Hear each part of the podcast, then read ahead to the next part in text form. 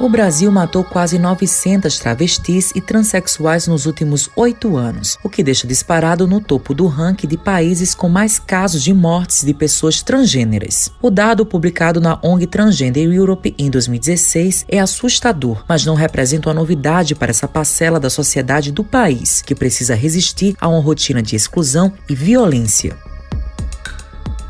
De janeiro a abril de 2020, parte do período de isolamento social, o Brasil contabilizou 64 assassinatos de transgêneros. Comparado ao primeiro quadrimestre de 2019, houve um aumento de 49% desse tipo de violência.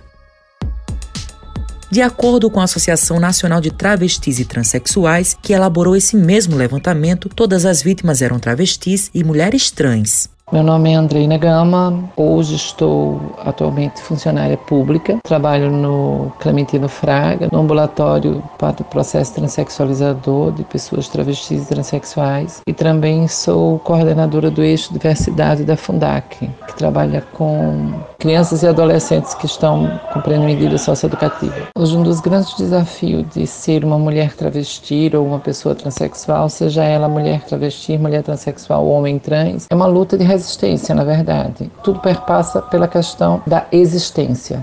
Nós lutamos ainda em 2021, mesmo com algumas conquistas que a gente alcançou, como questão de readequação do nome, como readequação dentro do processo transexualizador, a gente dá um passo para frente e dá dez passos para trás.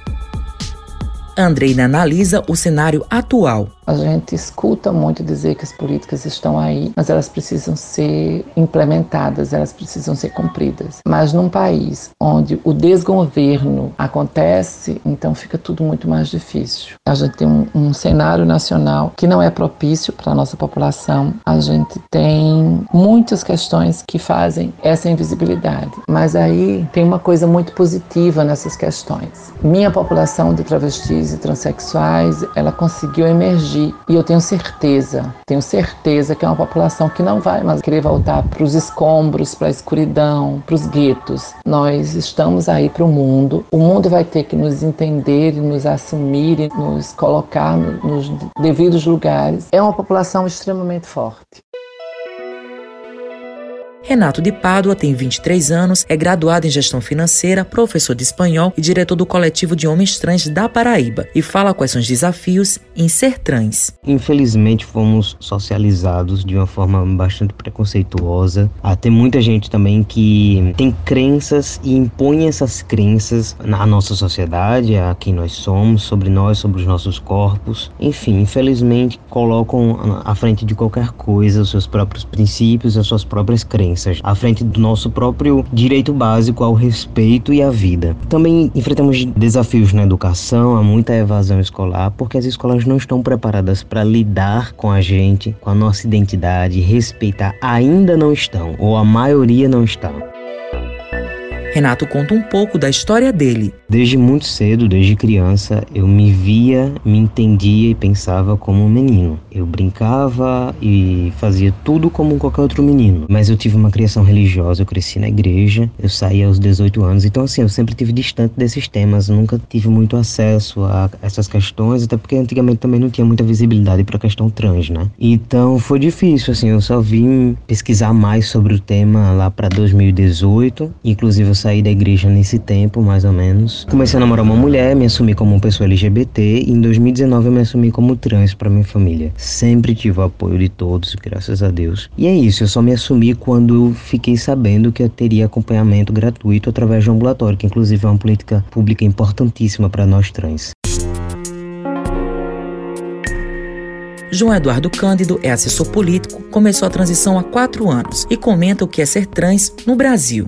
A gente sai com medo, a gente volta com medo, a gente anda com medo, a gente acaba tendo que fazer amizade com medo, que é para poder conseguir viver. Porque assim, a expectativa de vida já é baixa. Se a gente não tiver pelo menos uma qualidade de vida, se a gente não correr atrás e não se proporcionar uma qualidade de vida, a gente não vive. Vive sempre preso ao medo de tudo que pode acontecer. Loise de Assis é servidora pública e comunicóloga e esclarece a importância das políticas públicas. políticas públicas elas são criadas e são voltadas para a garantia de direitos de uma população vulnerável ou não. Então eu acredito que quando a gente cria é, e implementa mais do que tudo a política pública, a gente está dando cidadania, a gente está garantindo o direito dessa população e dessas pessoas. Luiz deixa uma mensagem para todas as pessoas trans. Minha mensagem é: não desista de ser aquilo que você é. Seja guerreira. Lute por si, primeiramente. Lute para se conhecer, para se entender e, com isso, se insira socialmente. Rompa tudo aquilo que a sociedade não quer, que é uma pessoa trans esteja inserida no meio à sociedade, em todos os sentidos.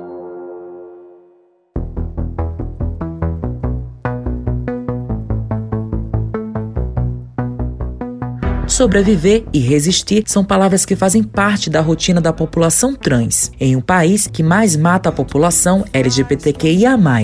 O grito de liberdade e respeito ecoa nas ruas, escolas, ambientes corporativos e em casa. E as políticas públicas são fundamentais para o fortalecimento dessa parcela da sociedade. O mês da visibilidade trans marca a luta por inclusão e pelo acesso a direitos de cidadania. No próximo episódio da série Visibilidade Trans Resistir para Existir, vamos abordar sobre a relevância dos coletivos de pessoas trans. Com os trabalhos técnicos João Lira, gerente de jornalismo Marcos Tomás, Matheus Silomar para a Rádio Tabajara emissora da EPC, Empresa Paraibana de Comunicação. Aceite a minha vida ou então pode sumir. Eu não tolero lero, eu não tolero lero. Pra tua intolerância eu tô de tolerância zero.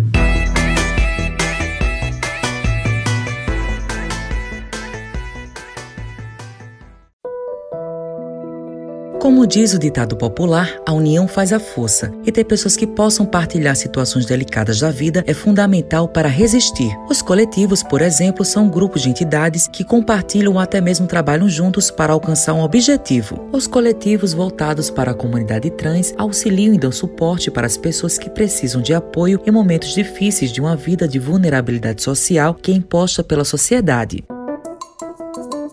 Kaique Andrade é um homem trans, natural de João Pessoa, tem 33 anos e atua no coletivo de homens trans da Paraíba. Ele fala que essas entidades existem para dar voz e lutar contra o preconceito diário. A função dos coletivos é lutar pelas demandas sociais, de direito, criar políticas públicas, de cidadania, a diminuição da evasão escolar, a abusação, inserção no mercado de trabalho, fazer valer o uso do nosso nome social, a retificação de nome e gênero, o acesso à saúde e também ah, acho que é uma das coisas mais importantes é atuar contra a violência. E infelizmente a expectativa das pessoas trans no Brasil é de 33 anos, ou seja, é baixíssima. Carolina Coralino de Almeida foi uma das pioneiras em fazer a retificação do nome social no estado da Paraíba. Ela é coordenadora do Núcleo Transfeminista Coralinas de Campina Grande, que tem como foco lutar contra o machismo e LGBTfobia. Carolina pontua que os coletivos são uma forma de resistência. Só quem sofre por racismo, opressões de gênero, é que sabe, então é um ato de resistência. A nossa luta ela é incansável e ela só termina quando a gente parte desse plano terreno, porque nós carregamos esses estigmas que são jogados nas nossas costas diuturnamente pela sociedade brasileira hipócrita, machista, racista, homotransfóbica. Carolina destaca que a educação é um ponto primordial para uma sociedade mais igualitária. A educação ela é o pilar fundamental na estrutura de um país onde haja respeito pela diversidade humana. Pessoas pretas, pessoas gays, pessoas trans, pessoas travestis, mulheres. O que falta é justamente o respeito para que não seja necessário criar leis para punir as pessoas que venham agredir essas pessoas que estão em estado de vulnerabilidade social. O que é necessário é a educação. Educação sexual nas escolas, inclusive, para que não haja bullying, para que as travestis, as mulheres transexuais, as crianças afeminadas, as crianças masculinizadas, se for o caso de mulheres que sejam masculinizadas, elas não deixem o espaço escolar como um ambiente de opressão e vá procurar outros meios de sobrevida. No caso de nós, pessoas travestis e mulheres transexuais, a evasão escolar é muito grande porque o espaço escolar ele é um ambiente opressor. O psicólogo, terapeuta e educador sexual Breno Rosostolato ressalta pontos importantes em relação à união das pessoas trans e como maneira de resistência social. Eu acho que é importante se fazer presente socialmente, então você ter uma voz, você ter um lugar de fala, você ter este espaço para poder manifestar ideias, opiniões, expressar as suas identidades, seus processos de afirmação. Esses coletivos, portanto, eles são referências para muitas pessoas que se encontram na mesma situação ou vivências semelhantes, sofrem do mesmo tipo de violência, discriminação, preconceito. E essa representatividade é importante porque encoraja, ela empodera, ela possibilita com que essas pessoas, portanto, vejam que assim existem outras pessoas como eu, existem narrativas como as minhas e eu posso superar, é possível ser reconhecido, é possível poder falar, expressar aquilo que eu penso, que eu sinto. Então é muito, é muito significativo, extremamente relevante e importante na sociedade termos essa representatividade dos coletivos. Luiz Fernando Prado Shoa é professor, palestrante, coordenador do Núcleo de Transmasculinidade da Rede Família Stronger e coordenador adjunto da Aliança Nacional LGBTQIA+.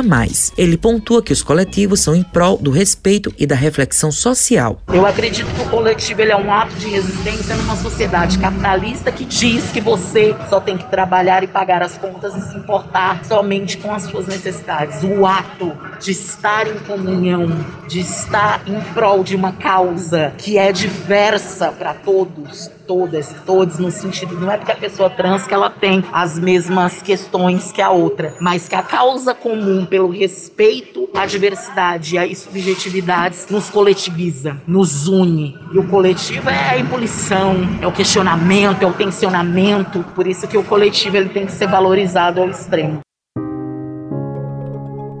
Keila Simpson é presidente da Associação Nacional de Travestis e Transsexuais, a ANTRA, e deixa uma mensagem para a população. Dia 29 de janeiro é um dia para celebrar datas, é um dia de se comemora, mas é um dia também que se reivindica, é um dia de luta, é um dia de resistência. E é nessa resistência que a gente quer se congraçar com toda a população, dizer que essa luta não é uma luta só nossa, que essa luta é a luta de uma sociedade de vanguarda que pensa futuro, de uma sociedade moderna que deve respeitar todas as pessoas, independentemente de quem sejam elas. Por isso a gente vem nesse dia especial muito efusivamente pedir para todas as pessoas que possam pensar, pensar no próximo e doar ao próximo o que vocês queriam que fosse doado para vocês. Ou seja, o respeito. O respeito é algo que a gente pode dar, respeito é algo que não custa nada, ele só custa a boa vontade de quem dá e a alegria de quem recebe.